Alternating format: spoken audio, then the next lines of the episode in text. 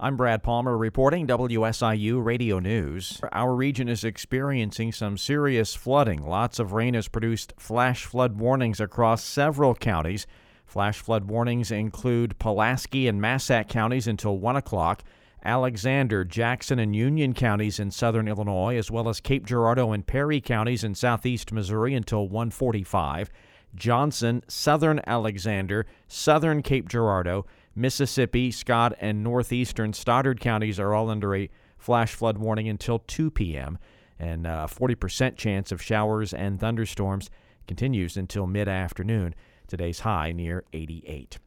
The Boys and Girls Club of Southern Illinois is closing effective this Friday. A post today on the club's Facebook page reports the board of directors made this decision after discussing and exploring feasible options to continue the organization's operations.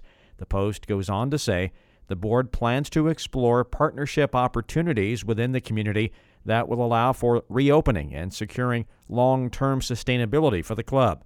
Leaders say they remain committed to members, their families, and communities who have supported the organization for almost twenty years.